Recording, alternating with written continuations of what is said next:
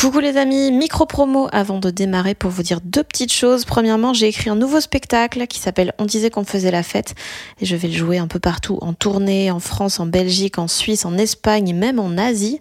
Euh, toutes les dates sont sur fannyruet.com. Et puis deuxième nouvelle, mon roman Bien sûr que les poissons ont froid sort en format poche le 2 mai et il sera dispo le même jour en livre audio.